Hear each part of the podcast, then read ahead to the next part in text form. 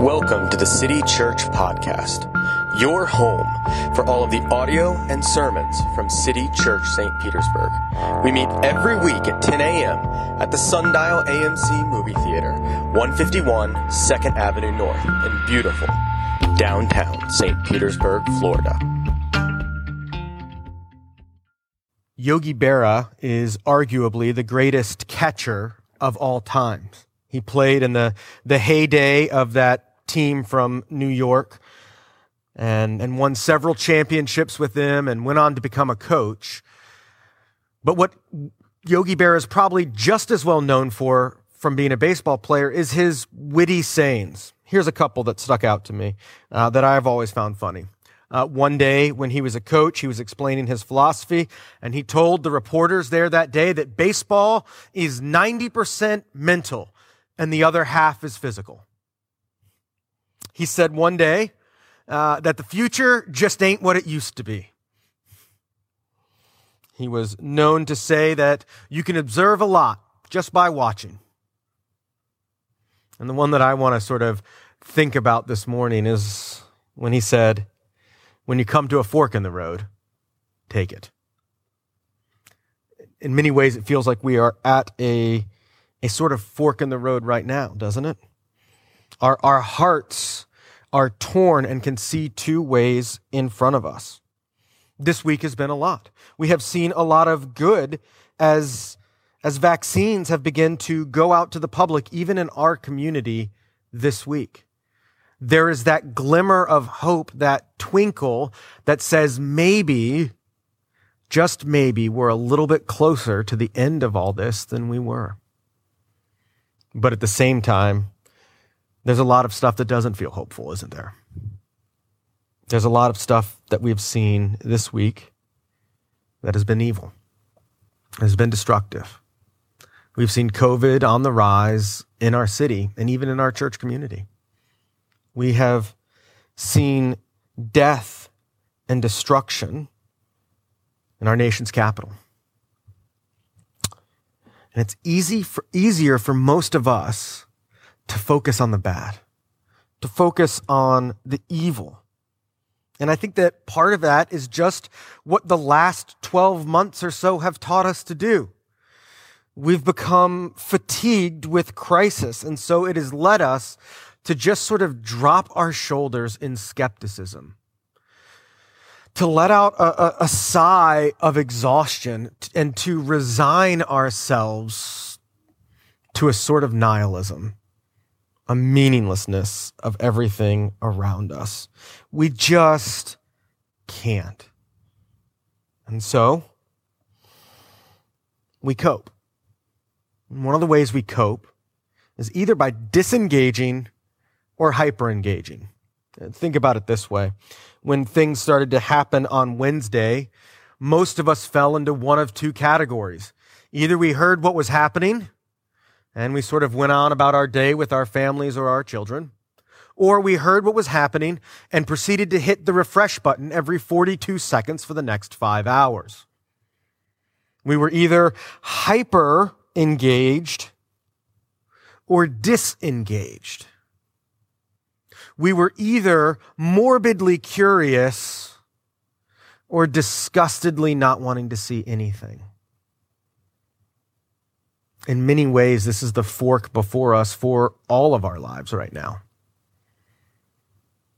And most of us look around and just see hardship, just see pain. And so God is calling us to something different.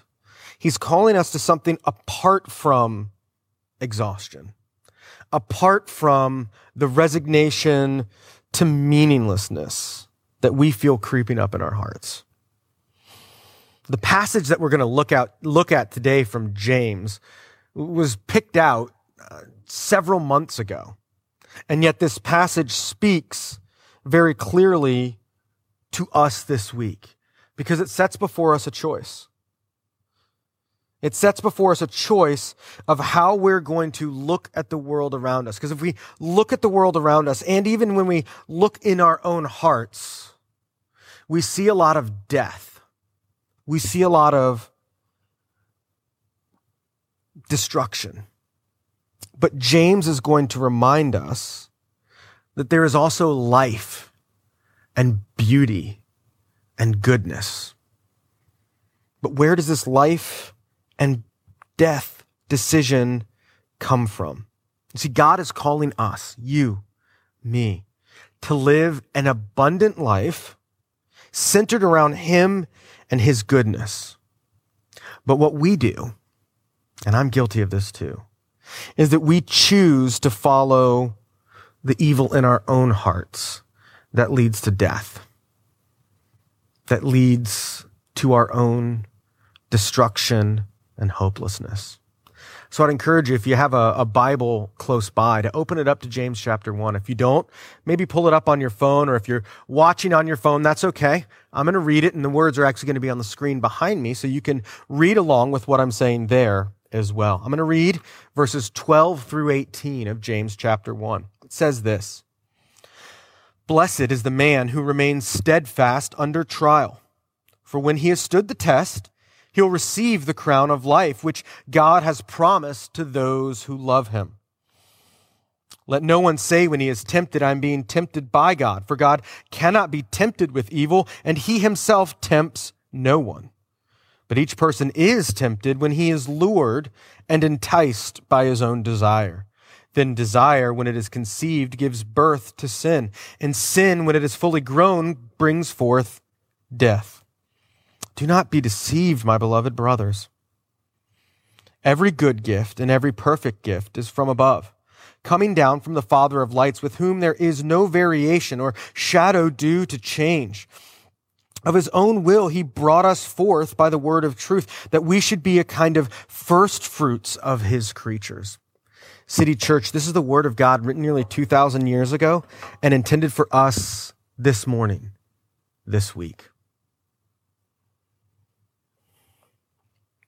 James begins this passage by recapping what we read and talked about last Sunday, by recapping the idea of the testing of our faith, of what happens when trials come into our lives. And he says that we are blessed not for having trials, but we are blessed when we remain steadfast in the face of those things. This is not some sort of material blessing. Rather, what James is doing is calling to mind this rich tradition of wisdom that runs throughout the Bible, that's picked up in the Psalms when the Psalms begins with, "Blessed is the man who dwells with God." And then Jesus, in his first major sermon, the Sermon on the Mount, says what as he begins it? "Blessed are the poor in spirit. Blessed are the peacemakers. Blessed are those who hunger and thirst after righteousness." And now James gives us another category of the blessed. "Blessed are those who remain steadfast in the face of trials." But he adds a new wrinkle that he didn't mention in the first part of this chapter. He mentions a reward for our steadfast endurance. And that reward is life itself, crowned upon our heads by God. This is something that is now and not yet. This is, yes, the life that is to come when we spend eternity with Jesus on the new earth, but this is also something that we get right now.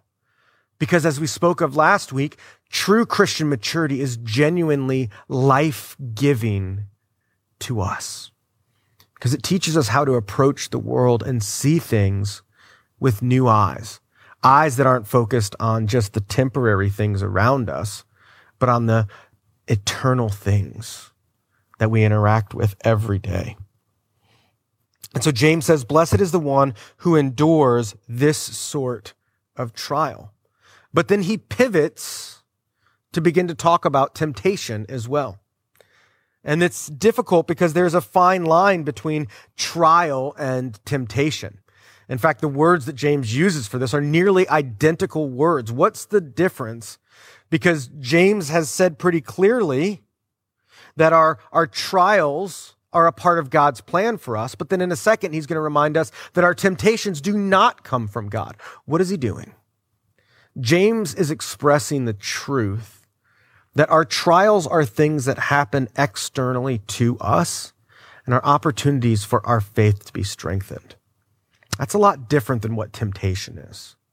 Temptation is something that comes at us internally and that creeps up from the corner of our own heart.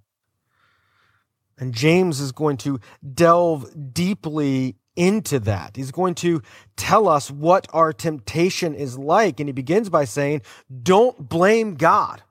This is a warning to us. Don't say when you're tempted that I'm being tempted of God. And those of us who are Christians this morning, those of us who have been around the church for a long time would sort of go, yes, you can't say that God is tempting you. Oh, no, you can't ever say that. God would never make us do evil. And we all agree. Except we have found a way to subtly blame God for our temptation. Even those of us who would read this verse and affirm it and say, yes, I believe that, have in a way, unwittingly even, found a way of practicing blaming God for our own temptation. Let me tell you how this works. We have used our knowledge of personalities, our understanding of how the human brain works, to separate ourselves from the responsibility of our sin. We do this with a little phrase, God made me this way. We use that phrase, God made me this way, to distance ourselves from the responsibility of our own sin. I can't help it. God made me this way. The word for when we say that God is behind something, or God has said something, or God has done something when he has not, the word for that is blasphemy. So when we use the excuse, God made me this way, to excuse our sin, to separate ourselves from responsibility and accountability, what we are doing is blaspheming. God is not the author of evil, either in the world or in our own human hearts. Church, I would encourage you, Christian friends, I would encourage you to take stock of the ways that you minimize your sin by shrugging it off as that's just sort of the way it is. I've just always been this way. By taking and saying, well, these are just the tendencies. No, repent.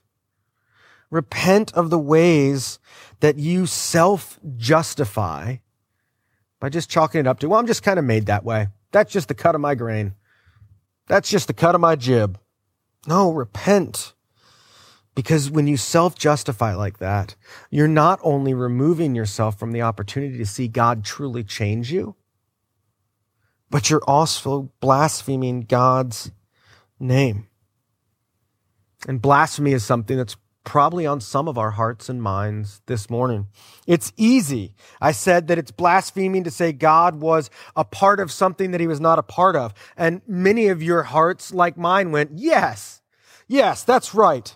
And we but there's another step that's harder, which is to actually allow that knife, to actually allow the truth of the fact that we do this as well to cut into our hearts. It's easy to call out the sin of others. It's hard, awfully dark. James tells us exactly that. James says, look, when you are tempted, here is what is happening. You are being lured away and enticed by your own desires. James is using a very Bass Pro Shop set of illustrations here. When he says that we're being lured away by our desires, this is the picture of a fisherman who baits the hook.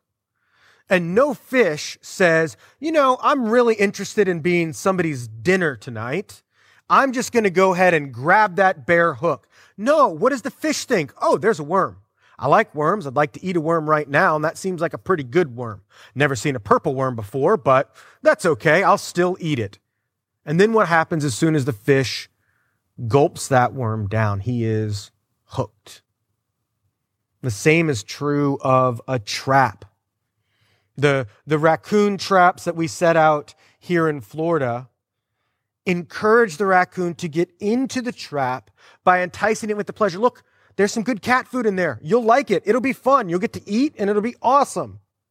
And it's only after the raccoon has entered all the way in and the door has slammed behind him that he realizes his mistake. This is the picture that James paints of what happens in our hearts. Our sinful desires lure us. They lure us by making us think that that what we're going to get is something that we're not. Our sinful desires trap us. They creep up from inside of us and tell us tales that pleasure will be found if we would just do this thing. In every case, what sin always does is it always overpromises and it always underdelivers. Sin always overpromises and always underdelivers, but yet we keep biting the hook. We keep walking into the trap because sin always tricks us. I can't help but think of the classic 80s movies, The Gremlins. And if you haven't seen them, The Gremlins is the story of these cute, cuddly, almost koala bear looking things. And they're very, very cute, but you're not supposed to let them stay up late at night or eat certain food. I honestly don't remember. Because when that happens, they turn into these grotesque, slimy little things that cause all sorts of problem in your life. Church, your problem and mine is that our sin is a gremlin. We think it's cute and cuddly, but it is murderous and wanting to destroy us. That's what happens. We are lured away and enticed by our desires. And when our desires become pregnant with our actions, they lead to sin, and sin always leads to death. But we keep biting it. We keep harboring these things in our own lives. We keep cuddling the very thing that is killing us. And James says, no, the natural result of chasing your sinful desires is always the same. It's always sin. And sin always gives birth to death. It's easy to see evil in the world around us. It's a little bit harder to see evil in our own hearts. But what about the good that I talked about earlier? Where are we gonna find that? James acknowledges that. James consents that sort of feeling of, yeah, I can see the way that my evil desires are driving me and killing me. But what about the good? Whatever trial they were going through, the evil was eclipsing the good. It was blotting it out, which is something I think we can sympathize with. But James points them to the origin of all goodness. Can you see it in our text? Can you see where this goodness comes from? This goodness comes from God himself. Now, as Christians, we would say, yes, of course, I knew that. I knew that God is good. I even have a little thing of God is good all the time, and all the time God is good. I know that. That's something I know. You don't have to tell me that. I want you to do a thought experiment just for a second. I want you to think about a way in which God has been tangibly good to you this week.